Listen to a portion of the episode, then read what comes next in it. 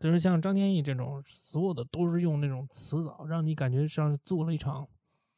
华丽的梦一样。哎，我觉得这句话就形容他写的故事都特贴切，因为他整本书所有的故事我都读完了，他堆砌的词藻就是让你感觉在这个故事里边让你做了一场华丽的梦，就像那个迪士尼的那种电影似的，你知道吧？就是动画电影似的，就让你有这种感觉，就如梦似幻的感觉，反正就是。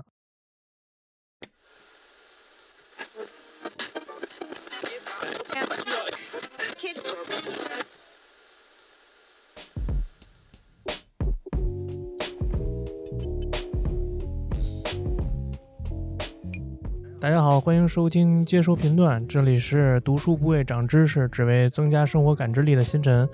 后今天要给大家推荐的这本书叫《性盲症患者的爱情》，然后我也是把我的那个好朋友贝老师啊，然后请到这期节目里边来，因为贝老师跟我一样啊，我们俩同时读了这本书啊，然后贝老师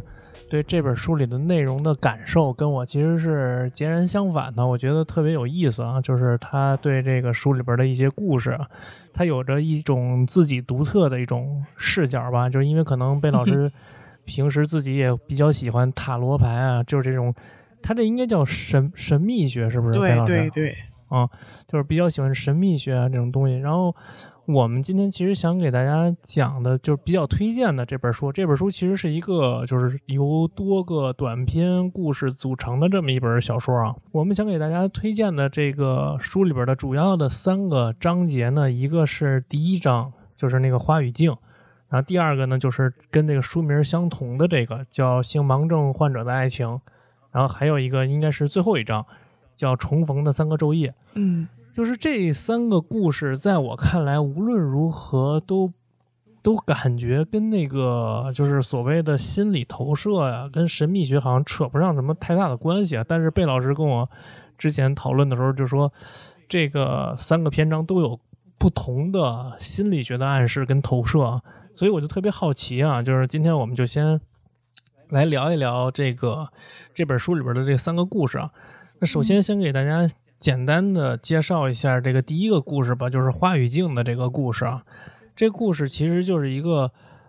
讲在未来的世界里边，然后机器人代替了人类的大部分工种嘛， 对吧？然后机器人发明了一种能够陪伴孩子玩的这种儿童型机器人。然后呢，这里边的主人公呢，就是一个他就是领养了这么一个陪伴的儿童型机器人，假装是他的女儿。是吧？对。但是随着这个故事的深入，我们发现其实这个男主人公他本身他自己也是个机器人啊。然后随着他的这个机器人女儿在学校里边的脚指甲盖掉了，然后需要去到他的那个机器人城市里边去更换这个零件，所引发出来的一系列事件啊。对，这么一个故事吧。然后就探讨了很多，其实这故事里边其实有很多的探讨，其实我能够看到，就比如说机器人它到最后可能也是会产生一种意识啊，就是他想说的也会产生一种意识，就比如说那个中年男人他为什么要领养这么一个机器人孩子呢？就其实他自己也产生了某种意识啊。当然可能贝老师会觉得这种意识可能就是神秘学啊。他整篇的这种故事的设定啊，就是设定在未来的世界里边，机器人已经无处不在了，就是它能够替代正常人类的所有的工种啊，比方说你是一个工人，或者说一个什么，它甚至能够制造一个儿童型机器人来陪伴你的孩子。也就是说，在未来世界，父母已经不需要陪伴孩子了，他用机器人来成为他的玩伴会更好。其实我觉得这个就是我开始看的时候吧，我感觉就是这个作者，因为他是一个中国人，但是他写书的风格非常的像欧式。没错，我也是这感觉。就是不管从这个人的名字、说话的这种方式，然后当时我也看到很多人讨论，就是他不止一次的去看这个是不是一个译制过来的文学作品，但是都不是。对对对对，他就是这个是他的一个写作特点，我觉得是很多人说，不管他是从这个人的这个名字开始，然后叙事的方法，人就是这种交流的方式，以及很多很多情况下，他真的就像一个咱们现在说的 ABC 女生。就可能我对 ABC 理解不是那么准确啊，就是这个大家就不要深究了。然后但是很多时候我觉得他写的书怎么说吧，这篇文章就像你说的，人类在未来社会，机器人这些工种是必然会出现的，就只要是社会发展，我觉得它只是一个时间早晚的问题。说就是这个作者啊，刚才其实我也忘了说了，他叫张天翼，是吧？对，作者叫张天翼，他写的东西我不是第一次看，我是很早很早之前读了他另外一本书，叫《黑糖侠》，就是匣子的匣。哦，啊，他那本书里边也有一些故事，就是你一看就是感觉就像是那种欧美人写的故事，就无论是这里边的人物的对话、场景，以及他的故事情节都特别欧美化。嗯，你包括这个花与镜也是，他整个的这种故事走向感觉是个外国小乡村。对，完了之后特别像那种对，然后又像外国小乡村，完了又像那种就是欧美国家那种生活方式，是吧？就特别像。然后他带他女儿去那个过去的那个废旧，就城中村的那种破烂不堪的那种鱼龙混杂那种地方去换零件的时候，就特别像，你感觉特别像那种欧美电影那种脏兮兮的感觉。你其实给我的感觉是什么吧？哈，他说的这种，不管是这种出现这种机器人也好什么的哈，他这种方式就很赛博朋克。对，但是他这个核心内容又很蒸汽朋克。嗯，就是而且他这里边，他这里边除了他那个设定啊，他设定是像你说的比较赛博朋克跟蒸汽朋克一点，然后但是他里边最核心的一个问题，就是我觉得他最想表达的核心的一个问题就是机器人他最后产生自我意识了，而且呢人类就是包括就是人类其实他在机器人身上留下的记忆，包括留下的罪恶，其实是抹不掉的，就是他们认为能抹掉，但是其实是抹不掉的。你看那个小女孩，就是那个跟她自己的女儿要进行交换的那个小女孩，对吧？她其实是一个，应该是同一个场次出来的同一批，我是这样感觉的。对，但是她的命运就跟那个小女孩截然不同嘛，对吧？对，他是在那儿去作为一个性奴隶，就机器人性奴隶去存在了。他需要接客，需要怎么样，对吧？对，就包括这篇文章后面还有补充的那种录音的补充，是吧？这不让整个故事更完整。是，我也就看了一下。对，他可能说是对之前就是他后来又遇到的一些小女孩，对他的这种描述，或者是他这个家庭环境，以及他所遭遇的事情进行了一个补充吧，我的感觉是有一个补充，就是可能有些他一些你对他这些命运的这种未知啊，或者是说啊他为什么会这样啊，就是给了一个解释。就是首先因为我之前读过这个张天翼的另外一本书，刚才也说到了，在那本书当中啊也有这么一篇故事，但是我想不起来具体的名字了啊，也有那么一篇故事讲的是父女的故事，就是父亲就单亲父亲带着一个女儿去在马戏团当中去成长去游历，然后呢两人相依为命的这种故事。而且在这本小说的时候大概是在这本小说的后面吧，我记得是有关于他那个还是在序言里，我不记得了，反正有他这个作者写过的话。他就说为什么我比较喜欢写这种父女的故事呢，就是我小时候并没有很好的一个父爱，所以我希望我的主人公在故事里边能够有一个非常爱他非常宠溺他的父亲。所以说就是无独有偶吧，就是在我那个看的那本《黑糖侠》里边，那个父亲的角色就是就对女儿非常非常好的，然后这本书里边也是，就好到让你觉得，我觉得啊，就是咱们是作为这本书的一种延续或一种猜想啊，我觉得张天翼可能在某些方面啊，可能有一些这种恋父的情节啊，对，就是像贝老师说的这种心理的投射啊。哎，对，聊到这儿，哎，有一点这个意思了啊。我聊到这儿有点这个，我好像明白点你说的这个心理投射的这个意思了。确实，我觉得啊，关于我对他猜想就是，通过这两本书两个故事吧，我觉得他可能会有一些恋父的情节啊。但是我不知道你说的那个就是关于性盲症患者的这个第一个故事里边这个心理投射是什么？是花与镜还是性盲患者？就花与镜对。因为我没看你说的那本《黑糖侠》嘛，然后我就看了这一篇故事，我其实感觉最深的就是我甚至觉得作者他是通过一些专业的书籍或者怎样，他先是来了解一些关于心理方面这种，我觉得就是对感情这种定义，他可能会拿那个机器人的那个自主意识，他来想就是人类之间这种什么是永恒需要的感情，或者就说什么是满足人类所要的感情，他在着重写于这一方面。不管是从主线就是主角一样，到嘴边这个名字忘了，开始叫那个山姆还是叫是这个名字吧？没事，就是那个中年男人嘛。对，先是写了这个父女情，然后中间他会穿插一些比如说这个机器人，他是因为什么情况下就是会已经诞生了这批机器人。首先就是说，将来就是人类这个科技发展是一方面，然后人科技发展越快，就是这种我觉得这种懒人的心理。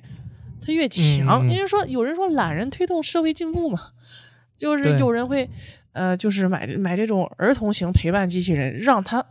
和小孩子一块儿玩耍，他们觉得玩伴嘛，就是对和同伴之间，但是他们可能这时候忽略了一个家庭中对小孩的影响也是非常重要，就是列举了一些，比如说小孩子一开始他会那种残害机器人吧，这个残害了几个。3岁的那个人类小女孩吧，然后这时候人才发现，就是对孩子的教育，你不能一味的说是依靠这些科技啊干什么的，就是父母的陪伴是很重要的，这是第一方面。哦，对，这篇文章里确实有这样的细节，就是说他的那个暴力倾向是根据这个陪伴型机器人养成的。机器人本身就是一个。我看这一篇的时候，我感触比较深的感觉就是我就脑子里边一直想着那个卡那个动漫，就是人形电脑天使心。就是咱抛开不谈，就是比较核心的内容就是说，机器人的自主意识如果就是发展下去，是否说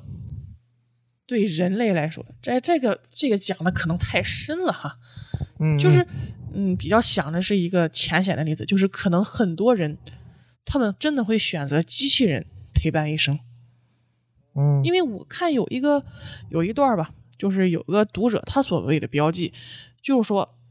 他既然能满足你对一切的要求，那你还会再选择一个就是相比之下感觉缺点更多的一个人类吗？对，是。然后我就也在想这个问题。你需要一个人类，你给自己的理由是什么？他这个有点像那个，我读时候我也感觉到，就是他整个的设定啊，都很像那个一个英剧一个美剧。您那个英剧的名字叫《真实人类》，就是 Human， 然后那个美剧的名字就是 HBO 出的那个《西部世界》，都是这种机器人的，就是有觉醒自我意识之后的这种。但是他这个故事就特别紧凑嘛，对。然后就像你说的这种。探讨其实这两部剧里边也都有啊，就是你觉得那个主要的心理投射是什么呢？话语镜那个会有这种心理暗示吗？他会一直在想，究竟人类这个究竟是人类的感情纯粹，还是说自主意识下的机器人感情更纯粹？就是他可能就是针对于这种感情，他因为说人这辈子。无非追求就是一个欲望情绪，都说都是欲望情绪的奴隶嘛，其实这本书我觉得也不例外，就是像包括这个他们去就是想给他修这个指甲去的那个地方，就是你能想象到很多，就是可能就是咱就是说挺肮脏，就是人类挺龌龊的一面吧。对，他甚至会用一些人有一些特殊的癖好是你不能接受的，但如果对方是个机器人，你是不是会觉得，哎，我稍微有些心安理得了？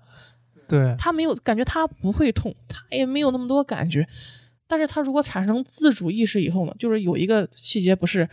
有客人就是拿着那个硝酸，他就过来了，他就让那个机器人喝，就是差点把他这个就是这些零件什么都给他烧坏了。你说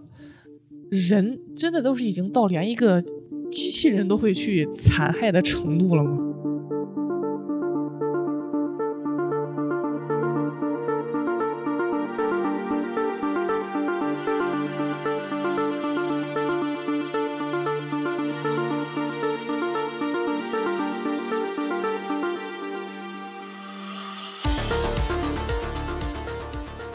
她在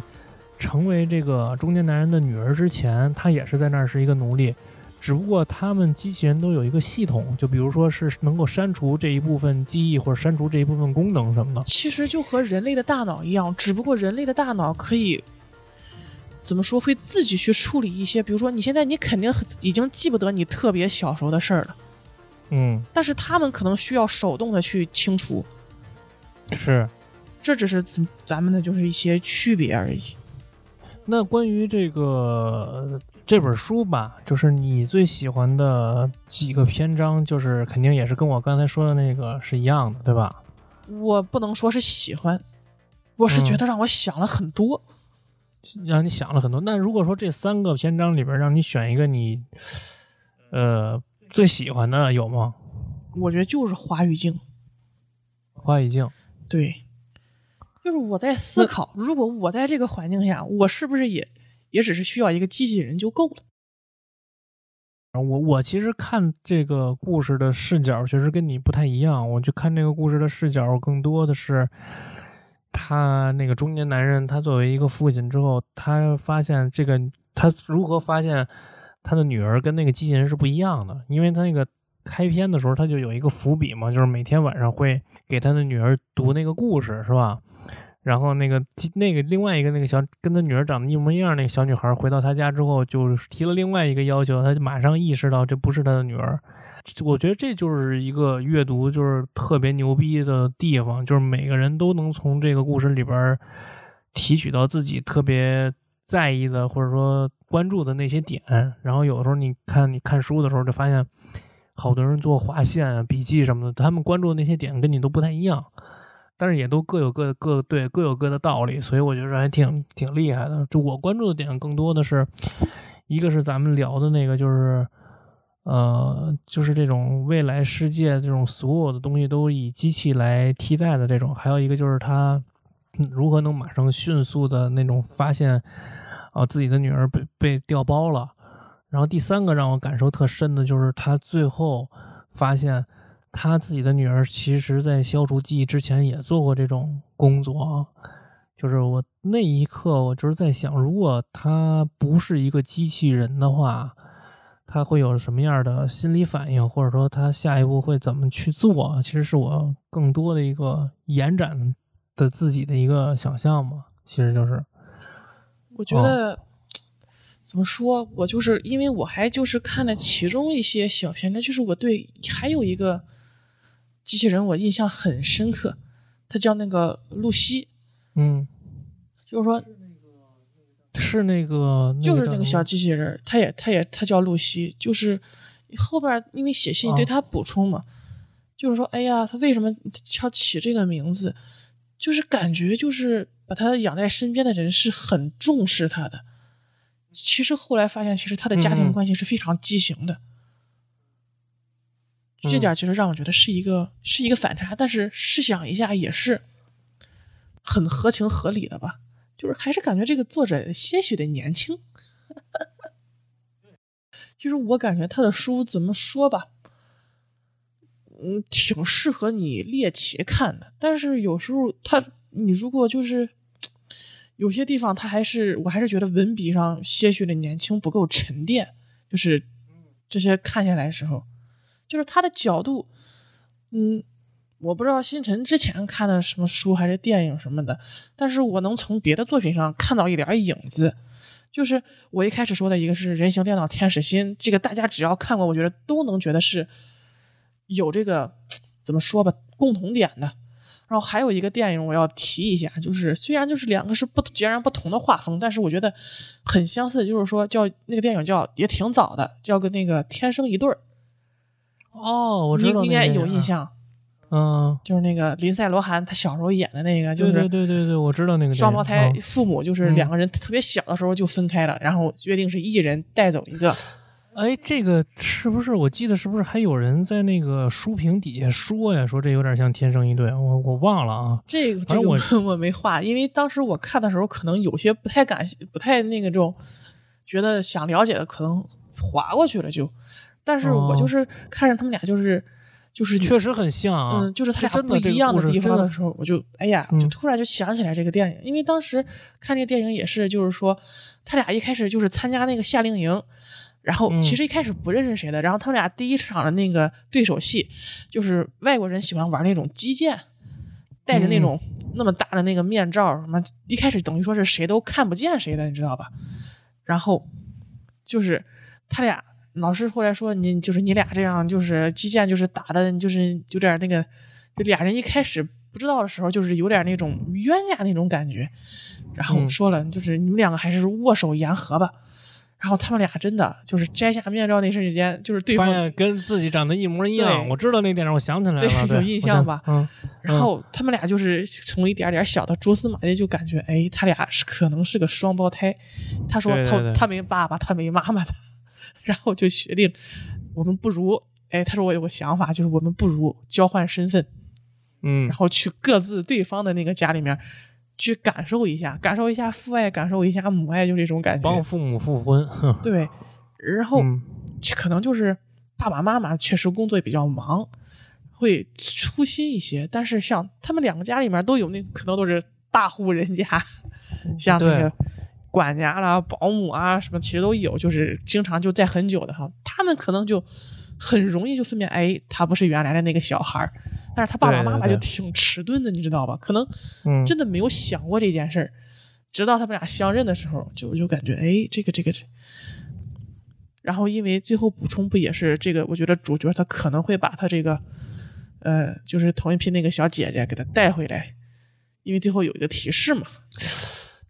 这个我确实，这个你说的，我也承认啊，就是很多，因为最近其实我也在思考这个事儿，就是看了很多关于如何写文章、如何开头、如何结尾、如何写人物对话什么的这种书，然后我就发现天才毕竟还是少数，我只能这样说，对，这肯定的，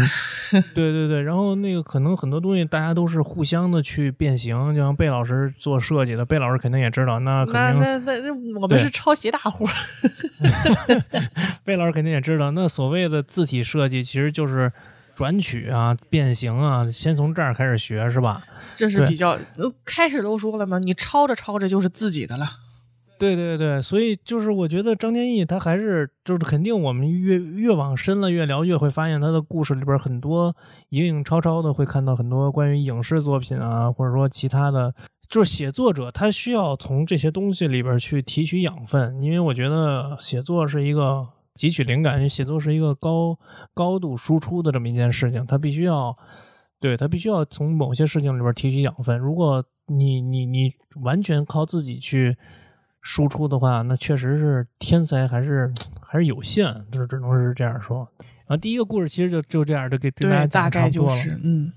对，大概就是具体的内容，其实大家可以自己去看啊。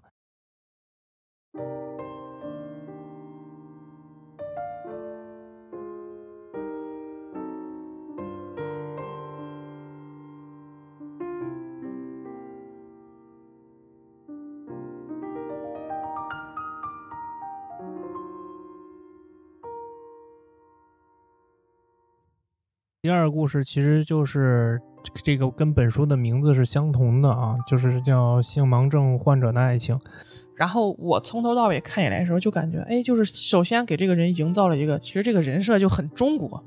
这个方面人设很中国，就是对对，身高1.85米，长相俊美，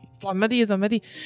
外国人可能他不会偏重于这方面，就是去了解一个人他外在很优秀，他可能会说是气质风度以及他的穿着品味，就是你很少就像他描写这种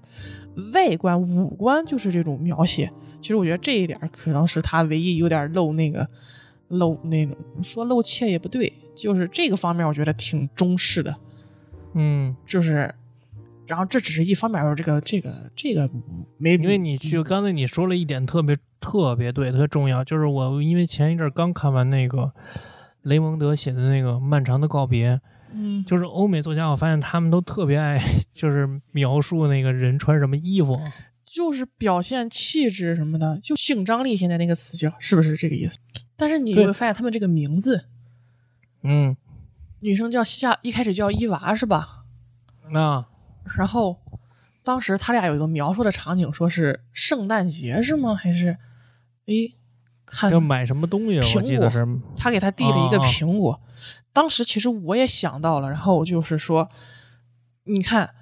当时就是说在西方社会这个神学上说是上帝造人，他们当初的时候生活在伊甸园，为什么可以光着身子光着屁股来回跑？就是因为可能当时对这个性别是模糊的，还有就是没有什么太有那种什么说现在说就是那种羞耻心，觉得大家赤身裸体是很正常的。你见过动物穿什么衣服吗？就是大自然上的没有。为什么说他们开始后来有这些表现，就是因为有一条蛇就是恶魔引诱他们去吃的苹果。哎，这个时候突然觉得，对对对，然后上帝再来看他们的时候，他们躲起来。我操，贝老师，你这个分析真牛逼！我操，这视角真奇特！我操啊，这你是这么理解这个事儿的？夏娃当时觉得，哎呀，很不好意思呀，说，哎呀，我不太好意思见您，怎么地怎么地。上帝一听就觉得，哎，他说你怎么会不好意思了？就这种，然后随即就发现他们俩当时就苹果叫做禁果嘛，就是你们吃的不该吃的东西了，就惩罚他们俩。比如说什么分娩之苦啦，又要有寿命不能说是再这么长啦，或者怎么样怎么样，就是这种情况下。这个有点意思啊！这个突然我想起来了，就是说他叫伊娃，然后那里边有伊甸园、苹果什么。你刚才一说呢，我操，全想起来了。没有在一起过，就是说他是，但是肯定是互相有过好感。对对对对对，嗯。然后我感觉里边有一特逗一段然后他说是那个伊娃意思是说就是你喜欢我是因为你喜欢我还是因为你别无选择，就哎对给我也有点一懵，你知道吗？对，就是我觉得这个特别牛逼的点是什么呢？就是因为什么我跟你的那个角度不一样，就是你会说从性盲症患者这个角度去看这个事儿，而我就是从那个浪漫主义角度去看这个事儿，就是因为你刚才说的这个，你说，因为他是性盲症患者，所以他只能识别出这一个人来。那么他跟他的结合，就是这个文章不是最后他点这个点了吗？点这个题了吗？就是说你选择我究竟是因为你别无选择，还是因为你爱我，对吧？对。这点就真的挺窒息啊！这，而且他最后那个伊娃说那个我从前我对你的意义只是你眼中唯一的异性，但是我一直没告诉过你，我从小到大的梦想是变成男人。对，现在我已经变成了变性手术。但是他那个名字你发现了吗？他说他以前叫那个伊娃，他现在他叫亚当了。就是伊甸园的这个人的名字，然后男主叫彼得是吧？对对，我操，太牛逼了！真的，这就是那个他所有的都是那个隐喻那个伊甸园的那些东西。他可能就是我就说他这三篇看下来，可能都是对感情的描写。就是我最感觉就是还是刚才咱说那个片段，就是说。你就是说你喜欢一个人啊，你是因为喜欢他，还是说你是别无选择了你才喜欢他？我就是说，哎呦，这个我说这看起来该怎么回答？对，所以那个你知道，就是特别牛逼、特别巧妙的一个点是什么呢？就是这个作者在后面他也讲了这个关于性盲症患者这一篇的创作灵感来源，就是因为她老公跟她说过这样一句话，说在认识你之前。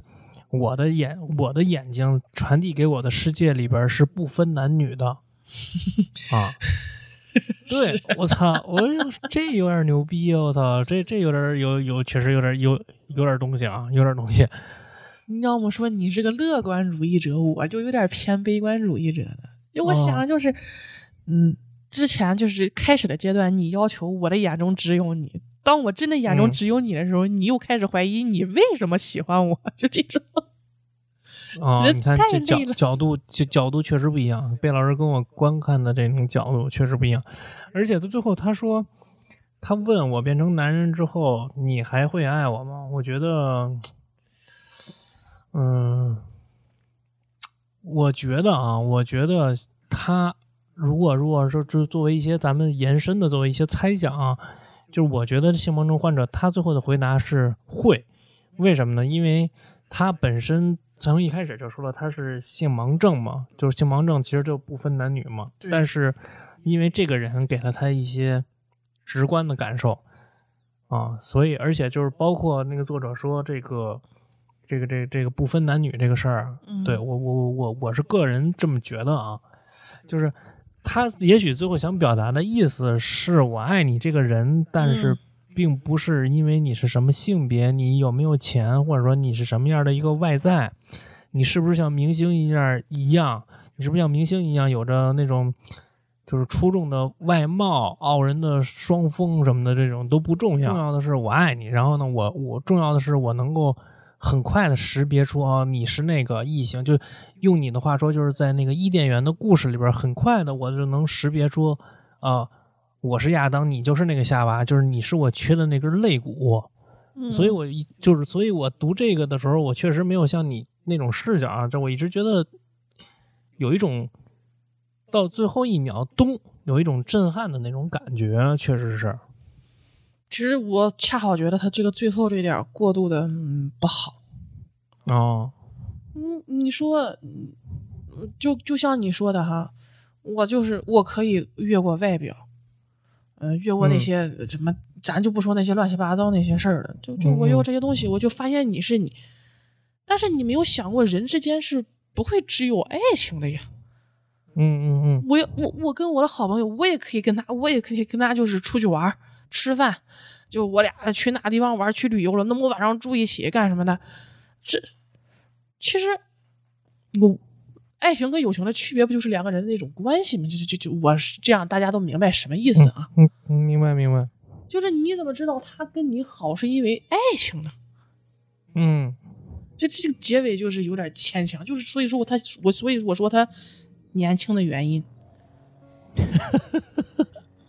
贝老师视角真的挺独特的，不是，就可能我年纪大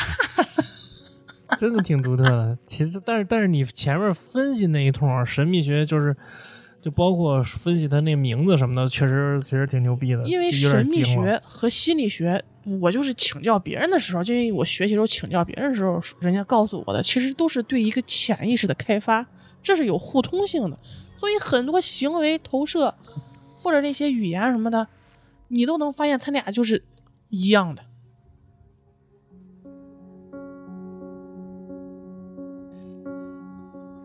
房里铺叠整齐，不太熟悉，往事如短丝堆积，洒落窗前光线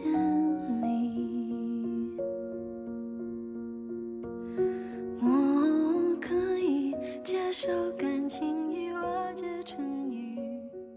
咱们接着聊最后一个故事吧，就是那个重逢的三个昼夜啊，很典型的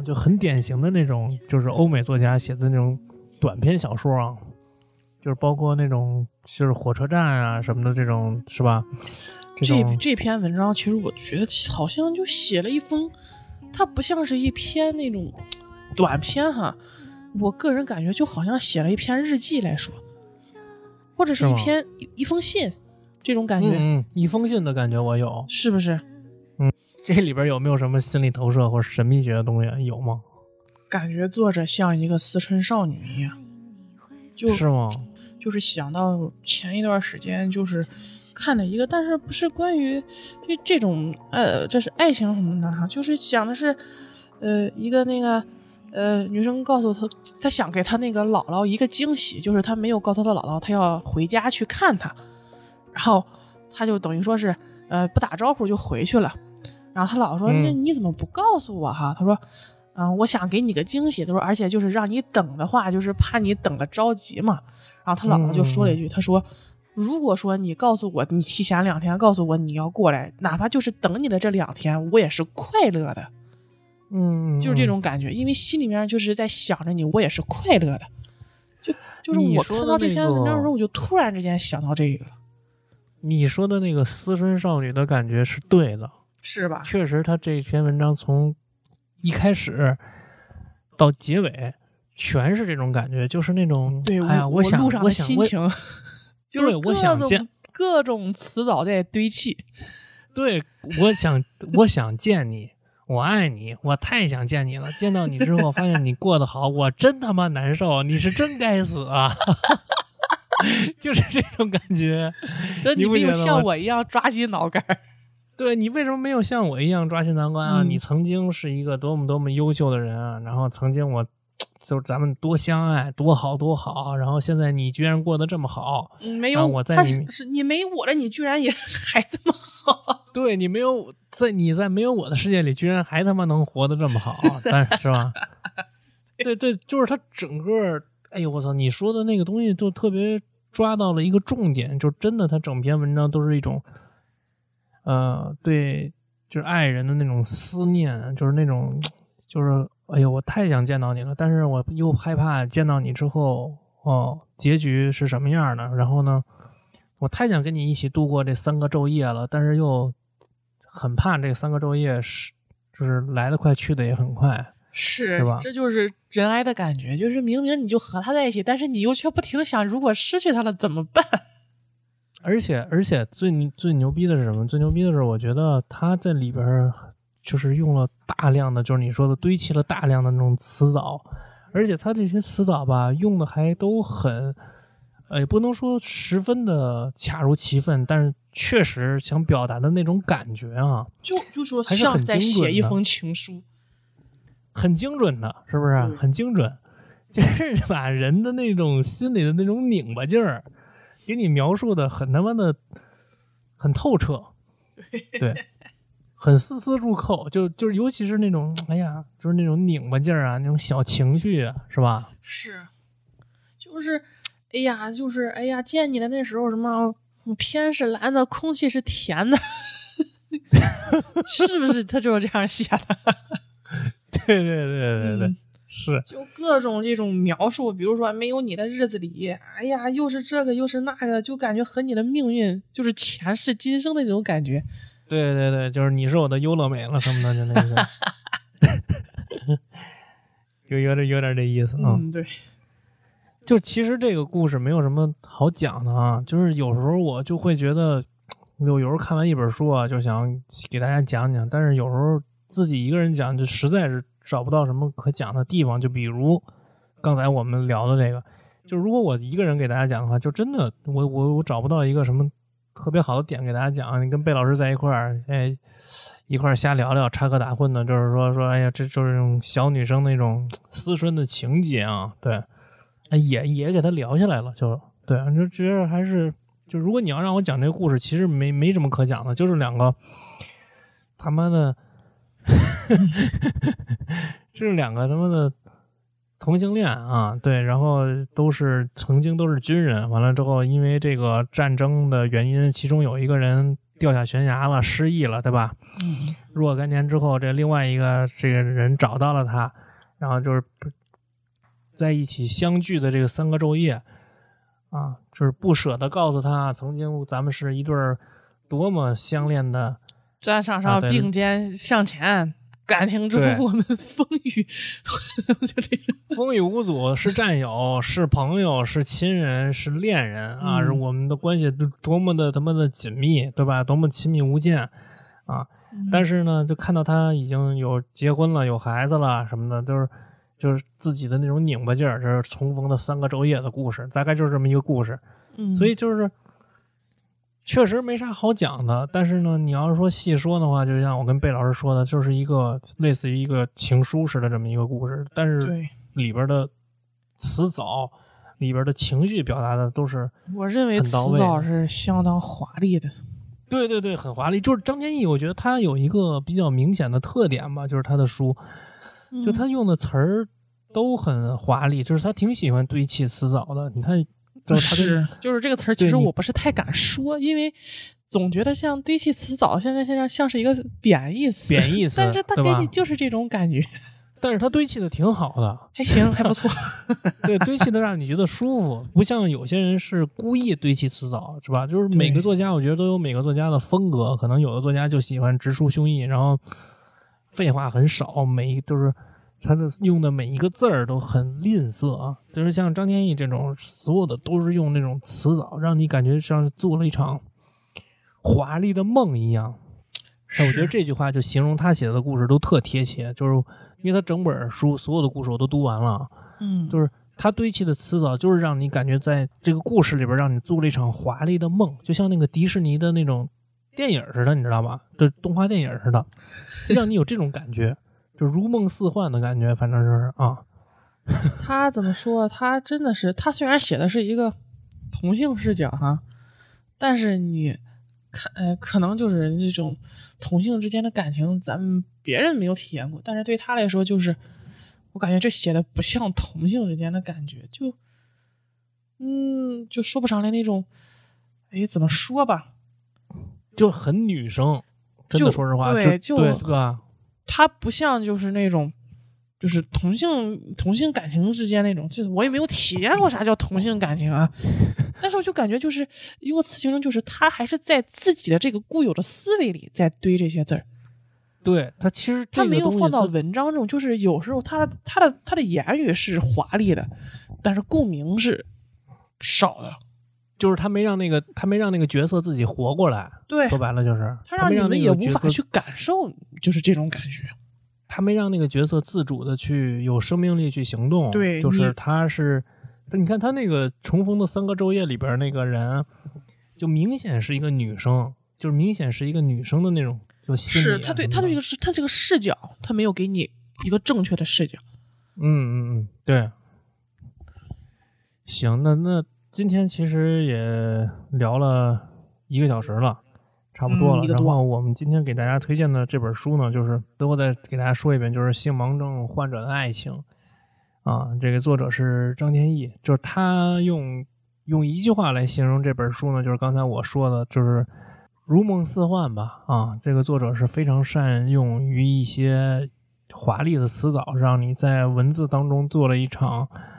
美梦。然后呢，有的梦是那种稀奇古怪的，有的梦是带着未来世界的，就是那种赛博朋克风格的啊，有的梦是那种。浪漫的啊，有的梦是那种带着童话色彩的。那今天我们就聊到这儿，然后喜欢我们的节目的话，就可以给我们在我们的节目下方给我们留言。今天呢，也感谢贝老师来我们那个接收频段做嘉宾啊，然后希望以后能常来，对，以后能常来。